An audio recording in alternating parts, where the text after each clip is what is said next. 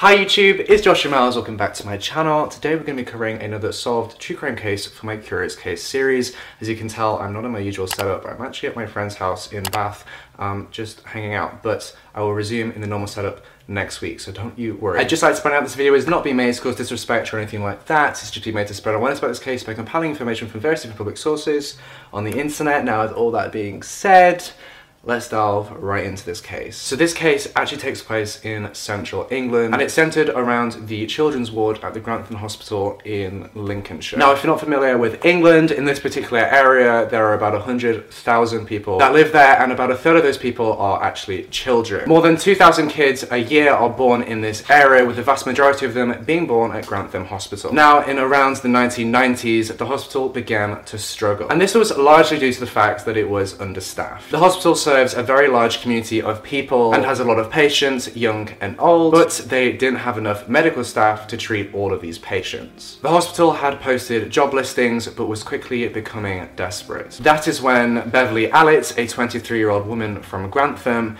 decided to apply for the job. Now, despite the fact that Beverly had actually failed her nursing exams several times before this, and that she had a track record of excessive sick leave, the hospital offered her the job anyway. Now this would be a mistake that would change the lives of several families forever. As you can imagine, Beverly was over the moon that she had landed this job and she was hired as a state enrolled nurse at the hospital. However, Beverly was actually quite bitter because she'd applied to the Nottingham Hospital which was about 30 miles away and had been rejected. Beverly was determined to show the hospital administration at both the Nottingham Hospital and the hospital that she now worked at, the Grantham Hospital, just how competent she was.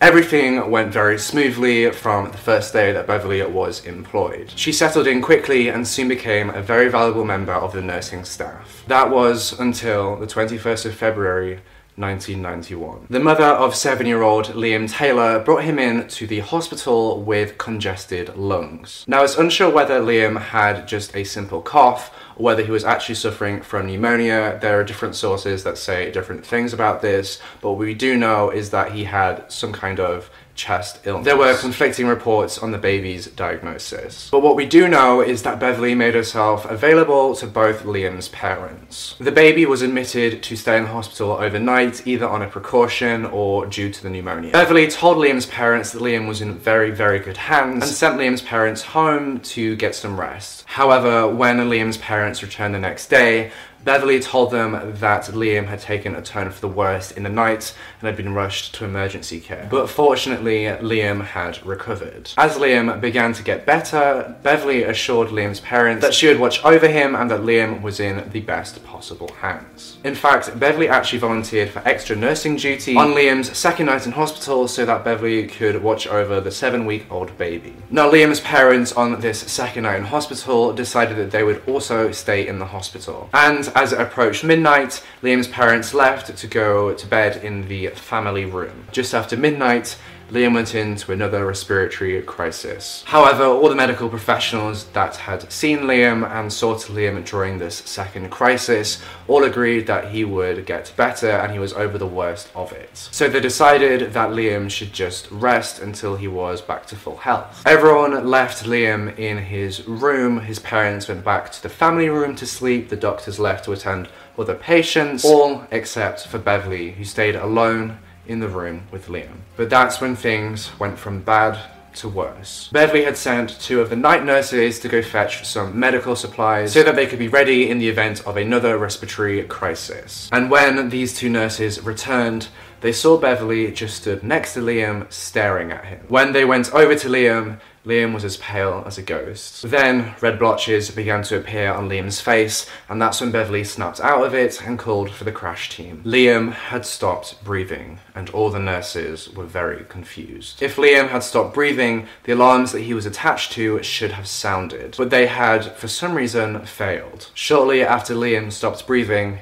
he went into cardiac arrest. The doctors worked tirelessly to resuscitate the seven week old baby. However, nothing could be done. The only thing keeping Liam alive was the life support machine he was attached to, which kept his lungs breathing. As a result of oxygen deprivation, Liam had suffered extensive brain damage. That's when Liam's parents made the devastating, heartbreaking, and extremely difficult decision to take Liam off the life support machine to allow him to die. This young boy had no history in his family of heart disease, and he had mysteriously succumbed to heart failure. Beverly watched the entire incident play out without saying a single word. As soon as Liam passed away, she just put on her coat and went home. Nobody asked her about her involvement in the seven week old baby's death. And then she returned back to work that afternoon just like nothing had happened. Little did the staff at the hospital know, or Liam's parents know, Beverly had just committed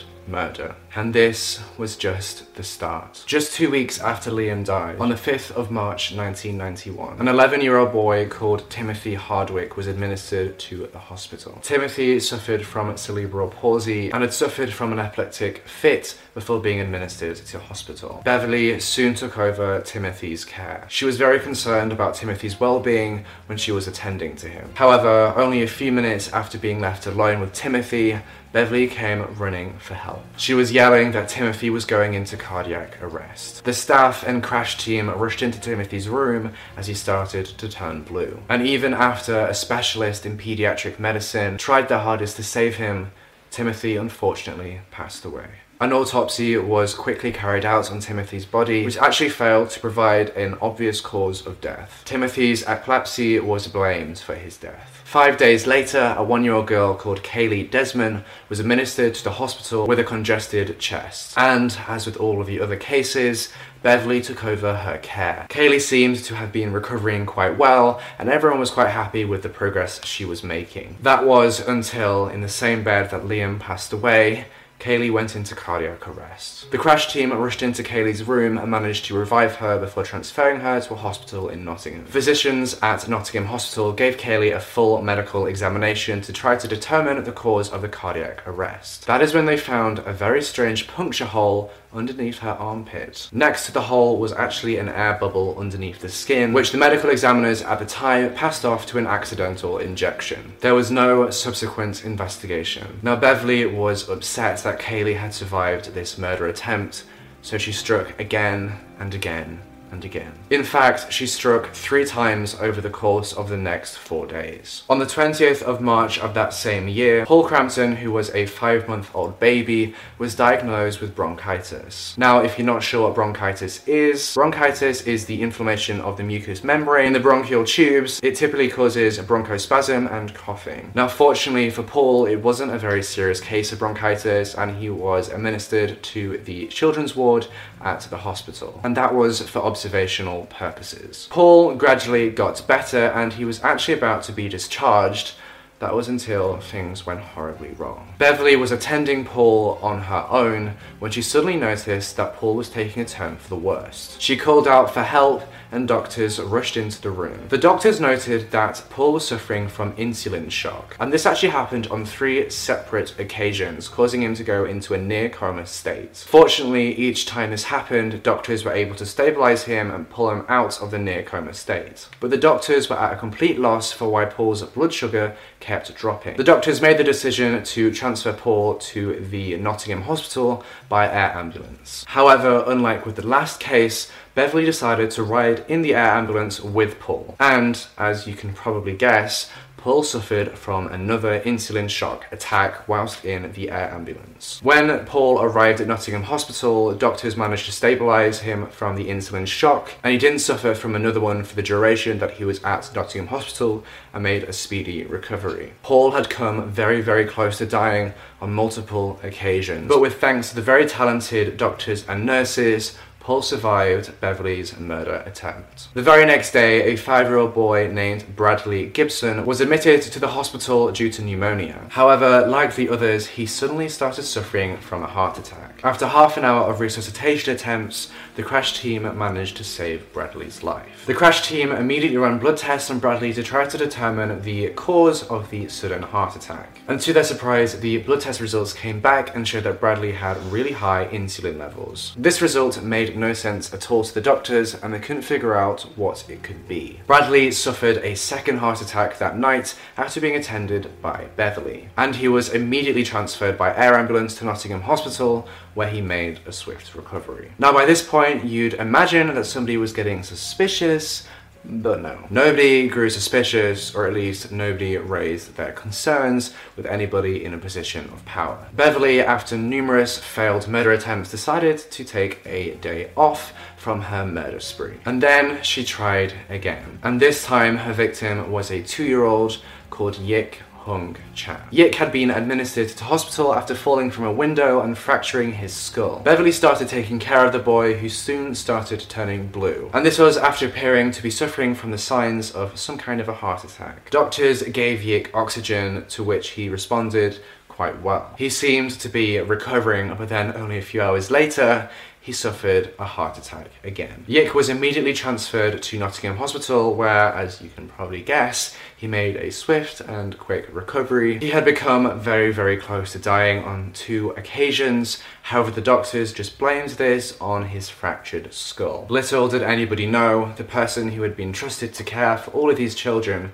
was the one to blame. That is when Beverly turned her attention to twins. Katie and Becky Phillips were two-month-old twins that were actually born prematurely at the hospital. They had stayed in the children's ward before being sent home. Everything was going great for them, that was until they started suffering from gastroenteritis. Gastroenteritis is inflammation of the stomach and intestines, typically resulting from bacterial toxins or viral infection, which causes vomiting and diarrhea. Becky was admitted to hospital on April 1st, 1991, and just like with the other cases, Beverly soon took over Becky's care. Soon after being admitted, Beverly went running for help after Becky appeared to be suffering from a hypoglycemic attack. She had become cold to the touch, according to Beverly. However, when nurses came rushing in, they couldn't seem to find anything wrong with Becky. Becky was soon discharged that same day and was sent home with her mother. During the night, however, Becky started to have severe convulsions and wouldn't stop crying. Her parents tried to do everything that they could. They called an emergency doctor that told them that Becky could simply have colic. Now, if you don't know what colic is, colic is severe pain in the abdomen caused by wind or obstruction in the intestines and is suffered especially by babies. Becky's parents decided that the best course of action was to watch over Becky, so they brought her to sleep in their bed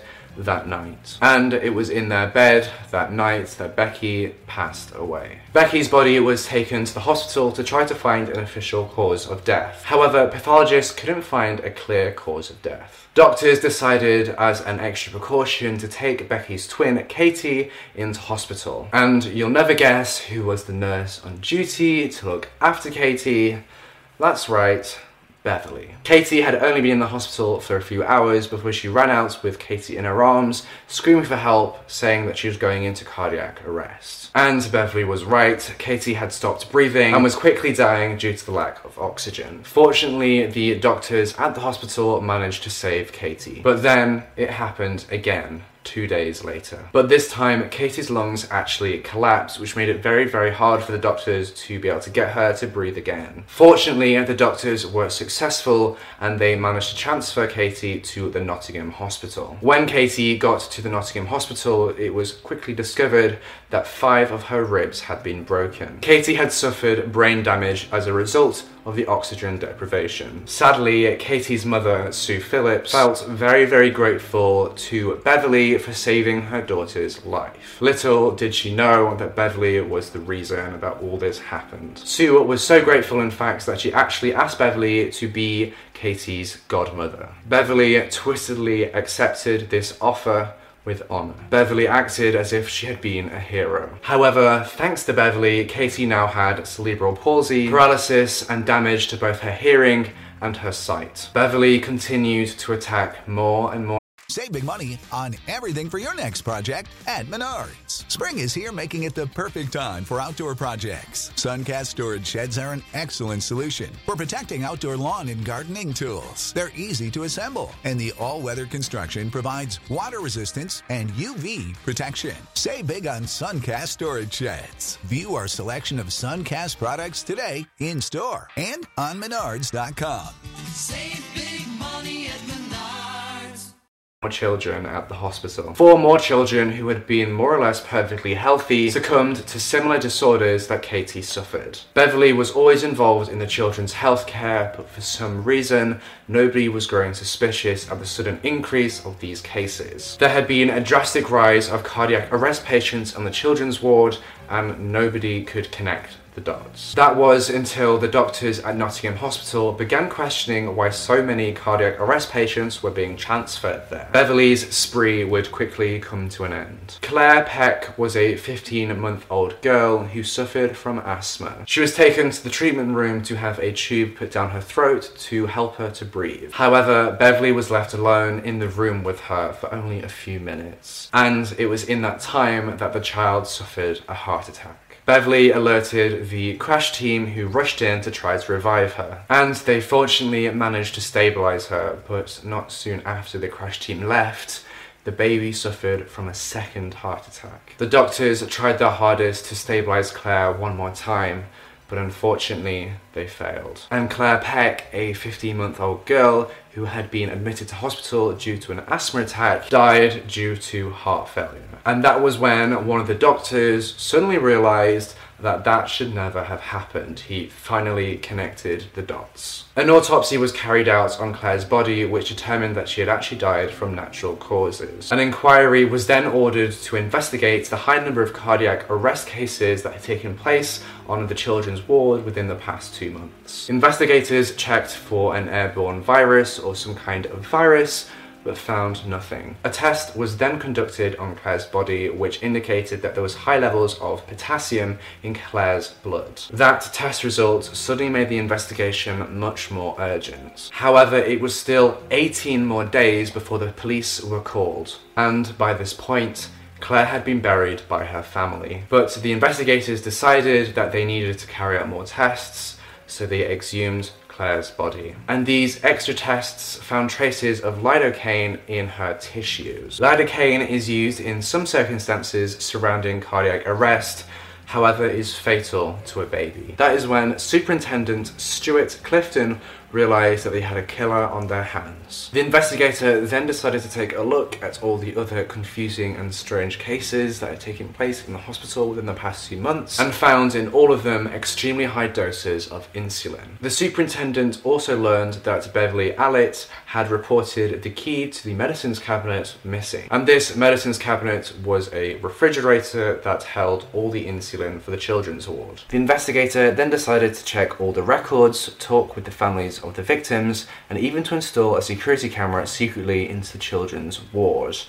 The detective then went through the daily nursing log and actually found pages missing that corresponded to the time period where Paul Crampton had been in the children's ward. This was immediately suspicious to the superintendent. They then counted 25 very suspicious episodes with 13 different unrelated victims, four of whom had died. They were looking for something which all of the victims had in common, and the only thing that they did all have in common was the thing that cracked the case. The pattern was clear. Beverly Allitt was the only person to have been involved in every single episode. After gathering enough evidence against Beverly, three weeks later, she was arrested. Beverly denied having any part in any of the attacks and protested that she had actually just been caring for the victims like a good nurse should. Beverly showed no signs of nervousness under interrogation. However, a search of Beverly's home quickly discovered the missing nursing log pages and this evidence was concrete. The police began to look into Beverly's background and they discovered a pattern that pointed to a very severe personality disorder. Beverly Allitt was thought to have suffered from Munchausen syndrome and Munchausen by proxy syndrome at the same time. Munchausen syndrome is a disorder characterized by the invention uh, or, or fabrication of symptoms by a patient. The reasons why they do this are often not often known to themselves, but the motivation of the fabrication is to acquire what we call the sick role. The term Munchausen syndrome has been replaced really by fabricated illness or, or, factitious illness. If you look at patients who fabricate symptoms, um, the majority of them are actually female. The ratio of about four to one can start at any age, but it's more commonly seen in in, uh, in adults. This is obviously something that's very serious and we usually find that people who have these problems and do these things to themselves have emotional difficulties and psychological problems. Some of them have been victims of uh, childhood abuse, and they grow up to uh, have their needs met, if you like, uh, by uh, putting themselves through often dangerous and painful medical procedures.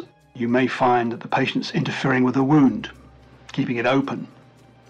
Um, you may find that the patient is interfering or tampering with blood samples or urine samples or uh, uh, sputum samples as maybe introducing blood into their urine is very common. One of the worst cases on record is that of Wendy Scott, a British woman who was admitted to more than 600 hospitals in 12 years and underwent a shocking 42 unnecessary surgeries.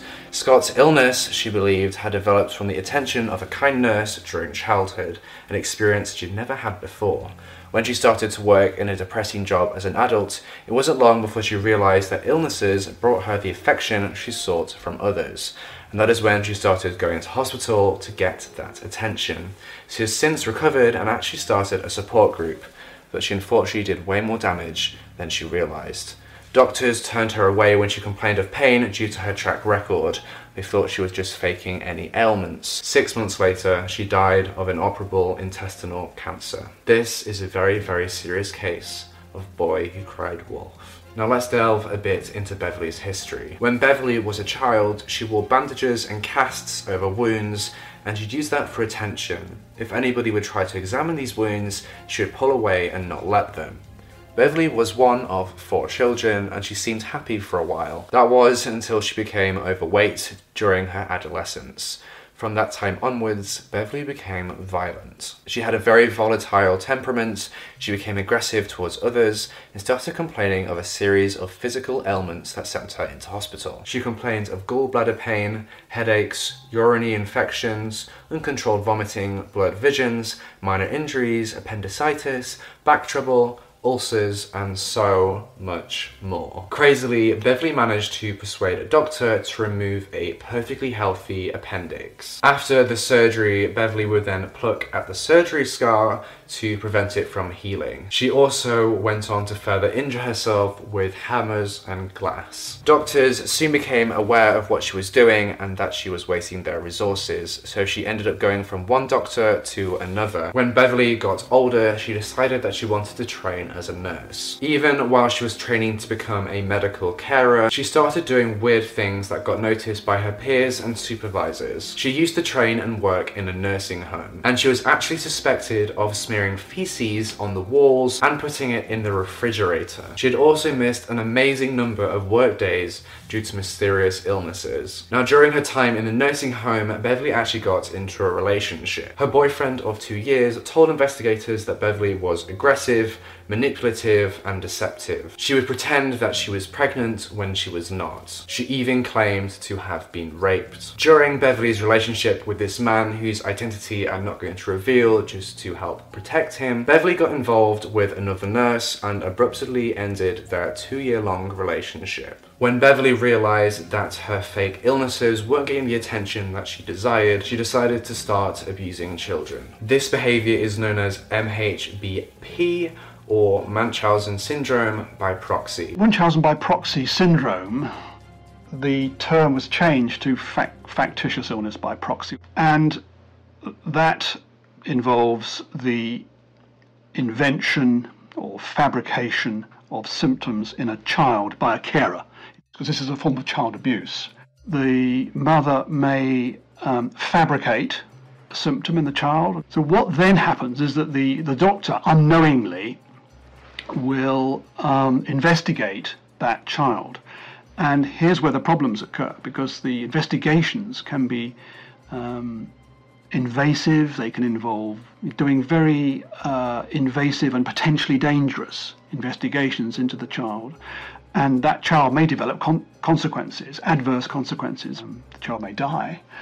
Um, because this, this is a, has, a, has a mortality of about 10% associated with it. After Beverly's arrest, a psychiatrist visited her in prison and he told investigators and the court that he believed that Beverly suffered from both the disorders. A pediatric specialist spoke to Beverly on two separate occasions and this pediatric specialist also agrees that she suffers from both these disorders. However, neither the psychiatrist or the pediatric specialist could get Beverly to confess to any of the crimes. After a series of hearings, Beverly Allitt was charged with four counts of murder, 11 counts of attempted murder, and 11 counts of causing grievous body harm. Interestingly to note, as Beverly awaited the trial, she actually began to rapidly lose weight, and she succumbed to anorexia nervosa, which psychiatrists used as a further indication of her psychological state. If you're unaware of what anorexia nervosa is, Anorexia nervosa is an emotional disorder characterized by an obsessive desire to lose weight by refusing to eat, most commonly known as just anorexia. Beverly's trial was actually postponed several times due to her illnesses, but when she finally went to a trial at Nottingham Crown Court, prosecutors showed the jury how Beverly had been there at each and every episode. They showed the jury how Beverly had craved attention her entire life, and showed the jury how Beverly had acted in a cold manner while the babies suffered. They also pointed out to the jury that these mysterious cardiac arrest cases and these mysterious attacks had completely stopped since Beverly had been taken off the ward and had been put in prison. The prosecution also argued that the high levels of insulin in all of the victims was evidence of wrongful drug injection. Beverly was accused of cutting off oxygen by smothering or by tampering with machines. Beverly actually demonstrated very peculiar post-arrest behavior. Beverly was hospitalized when she was arrested due to her illnesses and her anorexia. And while she was in the hospital, she would actually tamper with the thermometers. And this was to produce strange readings which would confuse doctors and nurses. She also punctured her right breast to be able to inject water. People who suffer from these syndromes can cause harm to others without fully realizing the suffering that they're causing. Psychiatrists determined that it was very, very, very, very unlikely that Beverly would ever be cured of these disorders. And that meant that she was a clear danger to others. Beverly's trial lasted two months. And interestingly, Beverly only attended 16 days of this trial due to her illnesses. On the 23rd of May 1933, Beverly Allitt was convicted of all the charges and given 13 life sentences for murder and attempted murder. It was the harshest sentence ever given to a woman in Britain in modern times. But the judge told the court that it was in part for the victims, in part for the families, and in part for how she'd brought doubt upon the integrity of a very noble profession. Beverly's behaviour didn't stop when she went to prison. She began to injure herself again to try to get some kind of attention. And she would injure herself with paper clips and by pouring boiling water on her hand. She eventually admitted to three of the four murders and some of the assaults. She is currently detained at Rampton Secure Hospital in Nottinghamshire. And that is everything we have in this case. Let me know what you think about this case in the comment section down below. This case is truly one of the most messed up cases that I've covered on this channel, especially with how nobody got suspicious of all of these children dying and going to cardiac arrest when they're only being administered into hospital for minor things like a chesty cough or an asthma attack. Thank you so much for watching this episode in my Curious Case True Crime series. If you're not aware, I usually upload two videos a week, one on a Wednesday and one on a Sunday. The Wednesday video is whatever I really feel like uploading, and the Sunday video is my regular true crime case. So don't forget to subscribe and hit that bell icon so you can be notified every single time that I post. Now, with all that being said, I'll see you in the next video.